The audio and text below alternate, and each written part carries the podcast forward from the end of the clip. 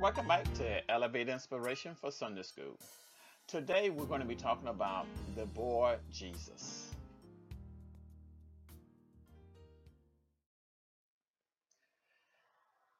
You know, have you ever accidentally left behind a child or a grandchild?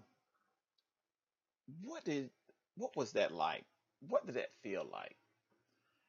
You know, what type of emotions occurred if you left that child behind, or you was grocery shopping and all of a sudden you forgot about some, your child and you left them in the grocery store? You know, there's the word fear. I bet there was fear for the child and also fear for the adult um, if you've been left behind. So today what we're going to look at is we're going to review a familiar story, but we want to focus on the reaction of the parents and the reaction of Jesus being left back in Jerusalem. Um, and let's just look at these scriptures. But first we start with uh, wisdom. And we're in a series with wisdom. We've been talking about wisdom um, for the whole summer. Um, so first, in Ecclesiastes, this is written by King Solomon. It's known as the preacher. And actually what King Solomon Uh, he actually asked himself, you know, what is the meaning of life? Um, and in verse one of the third chapter, he comes to the conclusion that in everything that there is a season. And then he says, a time for every purpose under the sun, I mean, under heaven. So if you look at this, this is parallelism.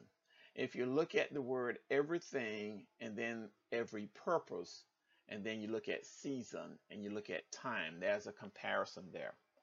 Uh, and then in verse seven, in speech, this is important, we're going to see today. There's a time to keep silent and there's a time to speak. So what he's saying um, is King Solomon says there's a season and there's a purpose for everything. And there's a time for things to happen. There's a time to talk and there's a time to be solemn. So let's keep that in the back of your mind as we go through um, lesson on Jesus. So first, first we're going to look at wisdom and exception. So we have an ordinary holiday. Uh, verses thirty-nine to forty-two um, is telling you exactly where Jesus is being uh, reared. He's being reared in, in Nazareth, and his parents actually do things according to the law of God. So there is certain feasts and there's certain um, time to go and celebrate.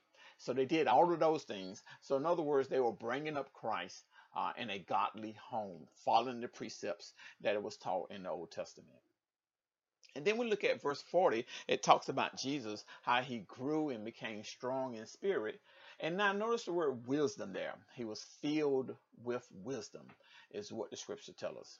And the grace of God was upon him. So remember now, we're talking about wisdom. Um, and then his parents, they decide to go every year uh, to the, the Passover in Jerusalem. And remember, this is a celebration of them being delivered out of Egypt uh, from slavery. So this happened once a year. And then they focus on the age. So even though they go every year, this particular time, Jesus is twelve years old. Usually um, in Jewish history, uh, a person is considered go into adulthood um, at the age of twelve. Um, they have a bar mitzvah, uh, but this they didn't really have a bar mitzvah during Jesus' time. Later on, Jew, uh, the Jewish history um, is celebrated into manhood uh, with a bar mitzvah, um, and that usually is at twelve years old. All right, so we have a disruption in travel, verse forty-three through forty-eight. Um, so they, um, it, it was over and they left uh, to go for home, and they are traveling, and then they realize Jesus is missing. But verse forty-six, I want to I want to focus on this because it says that, so it was that after three days they found him. So it really took them actually three days to locate Jesus. So they've been traveling back to Nazareth and they realized he was missing. He wasn't with the other relatives. So it lets you know that a group of them was traveling and they was going to uh, Jerusalem to celebrate. But now interesting in this verse forty-six, when they found him where he was, he was in the temple. He was in the midst of teachers. He was listening to them and asking questions. And I, and I highlight this right here, verse four to seven. Now remember now, Jesus grew in wisdom. So in this verse here, it says, and all who heard him was astonished at his understanding and answers. So I want to focus on this for just a few seconds here. I highlight the word understanding and then the words answers. Answers referring to knowledge. So they realize his understanding, they realize his knowledge. And when those two things come together, understanding and knowledge, you have wisdom. And I'll give you an example. I remember um, when I was in high school, I took two classes of Spanish. Now, I cannot speak Spanish whatsoever, but I remember taking uh, Spanish one and Spanish two. When I went off the basic training, I was able to recall the information correction. I was able to call um, and was able to pronounce Spanish words. I remember picking up a magazine, and uh, one of my um, army friends who was who was actually very fluent in Spanish noticed that I was able to read the comic book, the Spanish comic book. I was able to pronounce every word, but I have no clue what I was saying.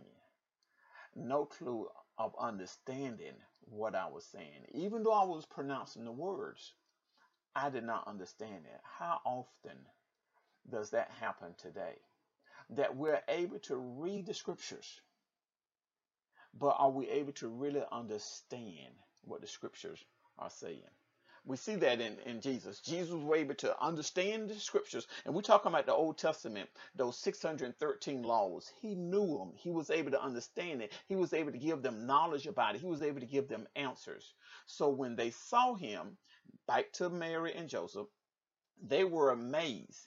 And his mother said to him, "Son, why have you done this to us?" In other words, why have you left us? For three days we couldn't find you. Look, your father, notice here, identified Joseph. Your father and I sought you anxiously.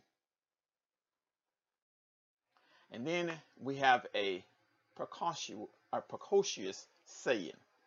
I want you to look at this saying here. He said to them, "Why did you seek me? Did you not know that I must be about my father's business?" And then notice here it says, and they did not understand the statement which he spake to them, which he spoke to them. So Jesus says, wait a minute now. Did you not know where I was? Did you not know that I am about my father's business? Here's Jesus at the age of twelve, realized what his whole purpose in life was. Realized that he had a, that was a purpose that God the Father had for him on earth. And then he not he actually explained to Mary and, and Joseph, did you not know? Now, it was common for them to say my father's business, and that have reference to God, uh, because God was the father of the Israelites. Um, he is their father. Even Jesus continues when he do the model prayer, our Father, which are in heaven. And here in verse fifty, it says they did not understand what he was actually saying. And then they return to the ordinary. I like this because we see Jesus submits to his parents, his earthly parents. He didn't argue with them, and says he, and then he went down with them, and they came to Nazareth and was subject to them. But his mother kept all these things in her heart. But we end with verse fifty-two is that he increased in wisdom and stature and in favor with God and man. I love that scripture. I claim that scripture for myself. I challenge you to claim that scripture because you want to increase in wisdom, not worldly wisdom, but godly wisdom, and in stature, and have reference to his physical appearance, and in that last portion, in favor, favor with God and men. So when you increase in godly wisdom, you're going to have favor not only with God, but with men also. So I ask you this question here, as you look at this picture here, nurture, wisdom, and grace. Are we really doing that for our kids? Are we really nurturing that for our kids? What would you say is the minimum amount of time that parents should set aside weekly to devote to their children's growth in godly wisdom? What is that amount of time that you should do that? And then if we look back at that forty-ninth verse, Um, what are you doing to adopt or adjust to being about your Father's business? What are you doing? And then I end with this right here, this thought to remember. Being about our Heavenly Father's business is our task, no matter what. Hey, I enjoyed this lesson. I'll see you in Sunday school.